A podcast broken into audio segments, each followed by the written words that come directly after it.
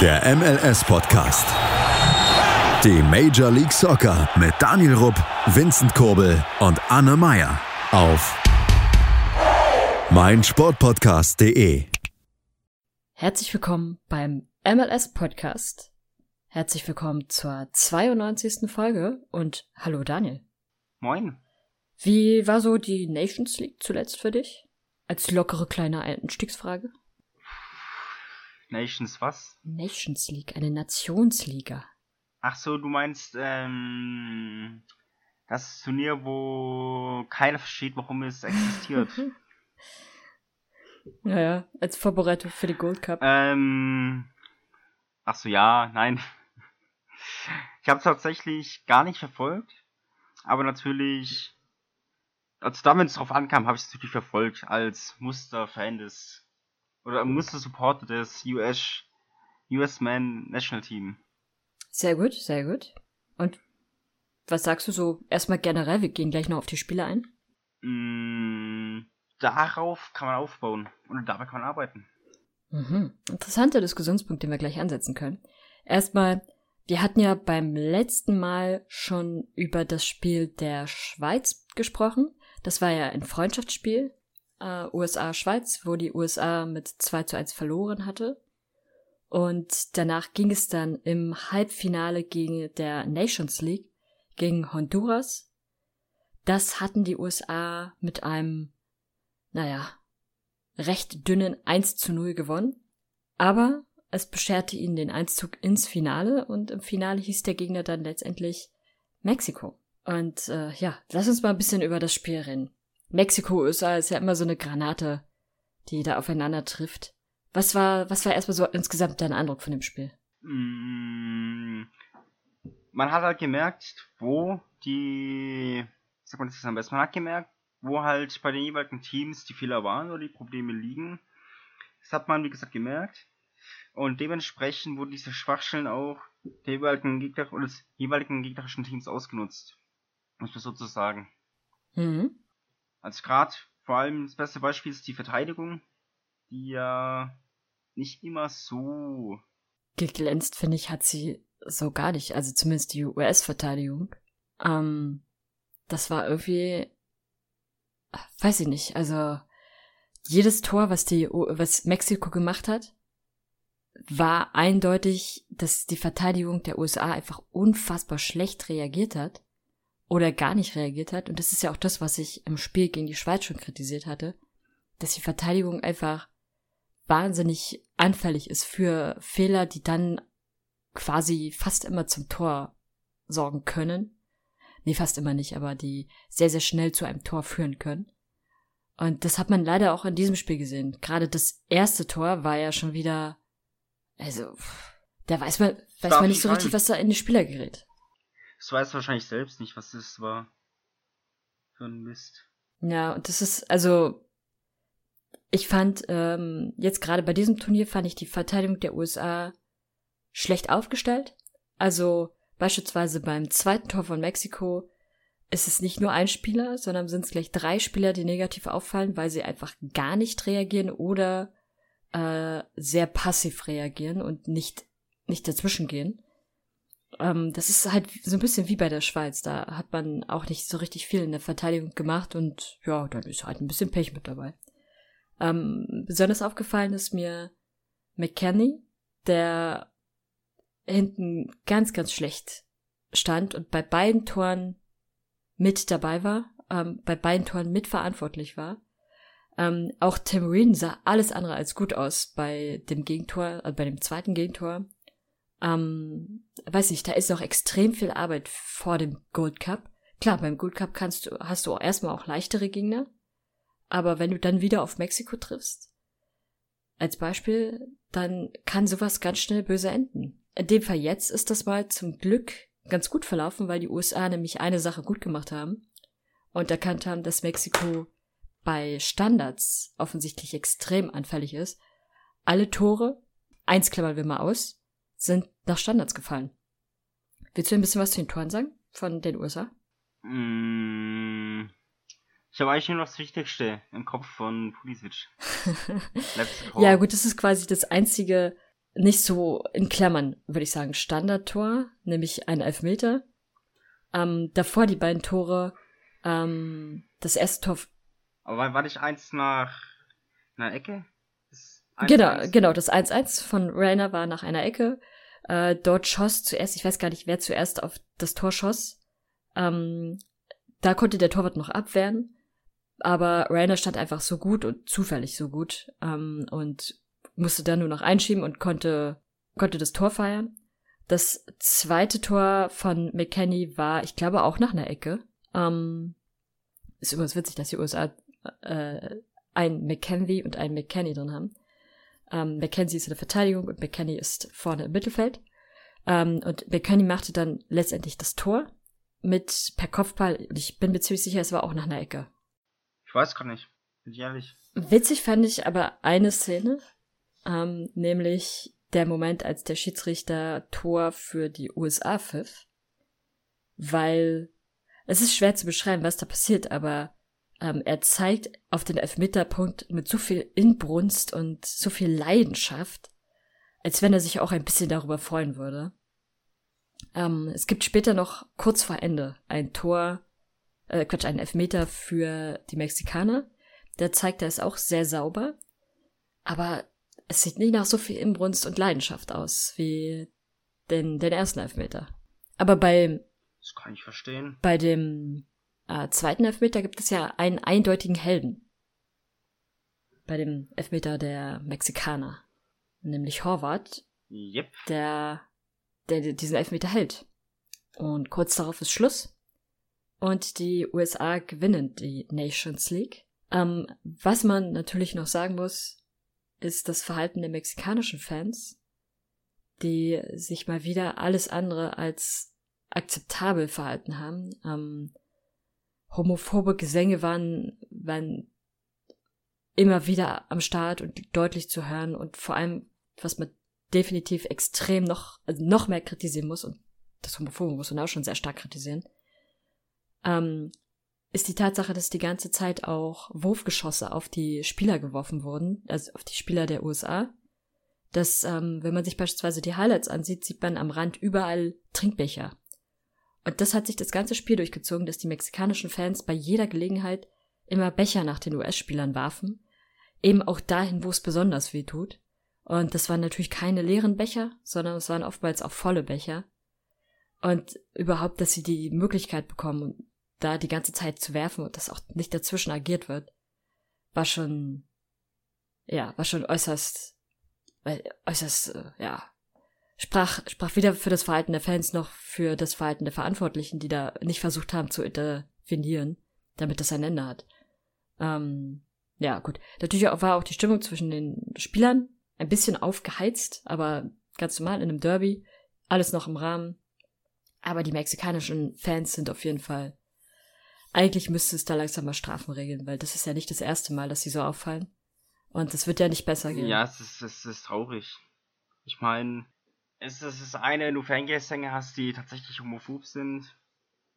Gehört nicht zum Fußball und muss auch sanktioniert werden, aber in gewisser Weise kann man als Spieler auf dem Feld, sag ich mal, das doch ausblenden oder als Zuschauer.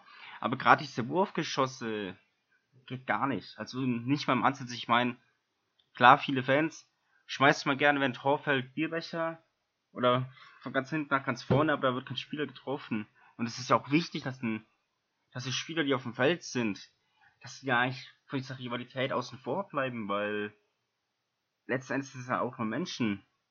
Und wenn die drauf stehen, auf irgendwas zu werfen, sollen sie sich gegenseitig abwerfen, aber doch nicht die Spieler. Naja, zumal wenn, wenn du aus Freude eines Tores den Becher wirfst, dann ist es ja nochmal was anderes, als wenn du mit vollem Bewusstsein den Becher Richtung Spielfeld wirfst, um den Spieler, der jetzt gerade den Einwurf machen will, äh, unbedingt am Kopf treffen zu wollen oder den Spieler, der ihm entgegenläuft, äh, in, an, an die Weichteile werfen will.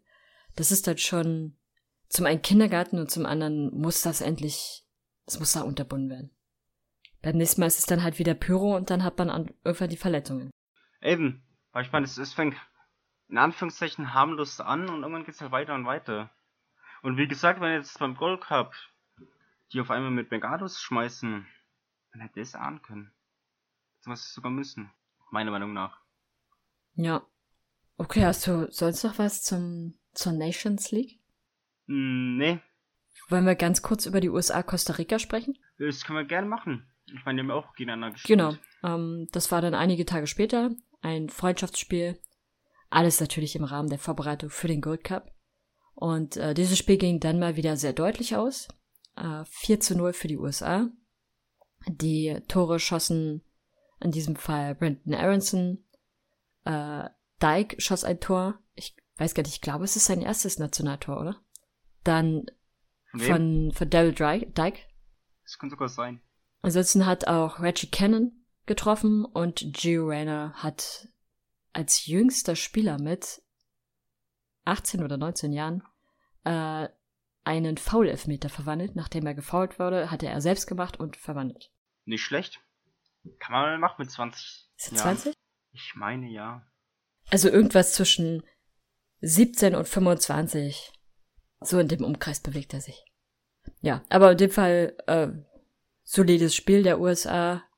So muss es weitergehen, auch wenn natürlich Costa Rica jetzt nicht das allerstärkste Team ist, aber ähm, gerade die Spiele brauchen sie natürlich auch, um so ein gewisses Selbstbewusstsein noch mehr zu tanken und ähm, um auch die Fehler, die sie zuletzt gemacht hatten, ein bisschen austrainieren zu können und die Erfahrungen zu sammeln, die sie da brauchen.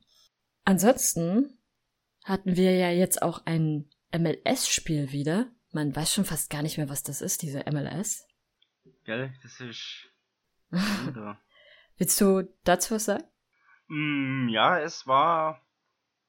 Gut, schade, jetzt ist Vincent leider nicht da. Es war das Spiel von Sporting Kansas gegen Austin. Fand gestern, also am Samstag, statt. Zugegebenermaßen, ich habe sich angeschaut, Anne auch nicht, wie ich gerade eben erfahren habe. Gut, habe ich erwischt, ich habe EM geschaut. Kann man eigentlich ein Stück weit nachvollziehen. Mm, ja, aber trotzdem, was gibt es zum Sagen zum Spiel? Ging schon mal vorab unentschieden aus. Austin war ein Stück weit besser. Zumindest hatte, hatte ich den Eindruck anhand der Highlights, dass Austin ein bisschen besser war. Und Sporting hatte eigentlich noch Glück beim Tor. Dass er halt perfekt vor die Füße kam. Aber ansonsten habe ich eigentlich nicht so viel zum Spiel zu sagen, weil wie gesagt, ich habe die EM geschaut. Was so ein bisschen auffällt, ist, dass ganz offensichtlich die Chancenverwertung von Sporting extrem schlecht ist. Ähm, einfach weil sie viel, viel mehr Torschüsse aufs Tor hatten als Austin. Aber am Ende nur eine 1-1 rauskommt und wenn man sich so die Highlights des Spiels betrachtet, dann wirkte es schon wirklich so, als wenn Austin eigentlich die Mannschaft wäre, die da vielleicht eher noch ein bisschen den Sieg verdient hätte. Aber auch bei Osten muss man sagen, sie hatten da teilweise, also die Chancen, die sie hatten, waren sehr, sehr gut. Davon haben sie letztendlich aber auch nur eine genutzt. Und ähm, da waren wirklich Chancen dabei, die sie sehr gut herausgespielt haben, aber dann am Ende halt nicht genutzt haben, weil zweimal beispielsweise wurde bei großartigen Chancen das Außennetz getroffen. Und das bricht dir dann am Ende so ein bisschen das Genick, dass du entweder mit einer Niederlage nach Hause gehst oder mit einem Unentschieden. Und äh, klar, es ist keine Niederlage, aber aktuell ist Austin auf Platz 10 der Tabelle. Mit vier Niederlagen, zwei Unentschieden und zwei Siegen. Das ist natürlich jetzt so zu Beginn der Saison und gerade als ähm, so neues Team ist es doch keine Katastrophe. Aber sie sollten schon da an der Chancenverwertung vorne hin definitiv arbeiten, weil dann sehe ich sie deutlich weiter auch in der Tabelle. Was man sagen muss, für mich persönlich gab es ähm, ein, einen Spieler, der meiner Meinung nach eigentlich Spieler des Tages hätte werden sollen. Äh, Johnny Russell ist es offiziell geworden, aber für mich war Brad Stuver, der Torhüter von Austin, eigentlich der beste Mann auf dem Platz, weil also er stand wie eine Krake da hinten in seinem Kasten und hat nahezu alles rausgefischt, was es auszufischen gibt. Das eine Tor, was gefallen ist, dafür, also da konnte er dann auch nichts mehr machen. Alle Krakenarme waren gerade noch mit der Situation davor beschäftigt. Ähm, er, er lief dem gegnerischen Spieler entgegen, konnte verhindern, dass er aufs Tor schießt. Und dann prallt der Ball an ihm ab und landet genau dem Gegenspieler vor den Füßen und der muss natürlich nur noch nur noch ans leere Tor machen. Aber ja, er hat sehr, sehr gut gehalten und ähm, ist mir bisher tatsächlich noch gar nicht so sehr aufgefallen positiv. Aber ich werde ihn jetzt mal genauer beobachten. Auch wenn er schon 30 ist, aber da scheint ja doch ein Talent im Tor bei Rosten zu stehen. Ein älteres Talent. das ist aber schön gesagt. Übrigens, wo ich ja gerade auf die EM zu sprechen kam. Robin Loth, Nationalspieler Finnlands, spielt aktuell bei Minnesota United. War gestern auf dem Feld, hat auch, ich glaube, sogar die 90 Minuten durchgespielt. Wobei natürlich viel wichtiger natürlich die Situation rund um Christian Eriksen war. An der Stelle auch im Namen des MLS Podcast Teams die besten Wünsche an seine Familie. Wir hoffen auch, du wirst schnell wieder fit. Ja, so ist es. Gibt es eigentlich noch mehr MLS-Spieler, die bei der EM dabei sind? Ich habe überhaupt nicht drauf geachtet. Ähm, ja. Tatsächlich, ich weiß, dass bei Schweden der Ex-Sounders-Spieler äh, Gustav Svensson dabei ist. Dieser Dann, Name ist so schwedisch, wie man nur schwedisch sein kann. Eben. Gustav von Svensson. Ähm, ich, ich, weiß nicht mehr bei welchem Verein. Da war auch ein MLS-Spieler noch dabei. Also ich, ich habe jetzt mal nachgeschaut. Es sind vier Spieler. Ich hatte ja bereits Robin Loth erwähnt von Minnesota für Finnland. Dann haben wir noch Jan Gregos, ebenfalls von Minnesota, aber für die Slowakei, wenn ich das richtig sehe. Slowakia, ist hoffentlich Slowakei und nicht Slowenien. Dann haben wir noch zwei Spieler die beide für Ungarn abgestellt sind. Zum einen Charblocks schon, 20-jähriger Offensivmann von Dallas und von Philly Daniel Gatschak. Ebenfalls für Ungarn abgestellt. Okay, hast du sonst noch was? Mm, nee, es war ja nicht viel. Ist aber auch mal nett, dass es nicht viel ist. Von daher. Ja, die MLS beginnt erst wieder in der nächsten Woche. Am nächsten Wochenende haben wir wieder einen ganz normalen regulären Spieltag. Bis dann haben die Teams oder hatten die Teams frei. Jetzt in dieser Woche wird natürlich wieder kräftig trainiert werden. Und äh, dann können wir in der nächsten Woche auch wieder. Na gut, wenn die Folge am Anfang des Wochenendes rauskommt, wird es natürlich schwer, aber Mal schauen. Wahrscheinlich kommt die Folge dann erst am Sonntag oder Montag online, die Woche darauf. Dann habt ihr das, den MS-Spieltag schon gleich mit, mit drauf. Okay. Wenn du sonst nichts mehr hast, würde ich sagen, soll es für heute gewesen sein. Vielen Dank fürs Zuhören. Gebt uns gerne Feedback oder schreibt uns Themen, über die wir unbedingt mal reden sollen. Ansonsten freuen wir uns natürlich, wenn wir, wenn ihr am nächsten Wochenende auf den Discord-Channel kommt. MLS Supporters, äh, Supporter Fans Germany, nee, Supporters Germany, damit wir gemeinsam wieder die MLS-Spiele sehen können, wenn es dann wieder losgeht. Und die üblichen Kanäle, ihr kennt sie längst. Ansonsten sind sie wie immer in der Beschreibung verlinkt. Bis zur nächsten Woche. Ciao, ciao. Schatz, ich bin neu verliebt. Was?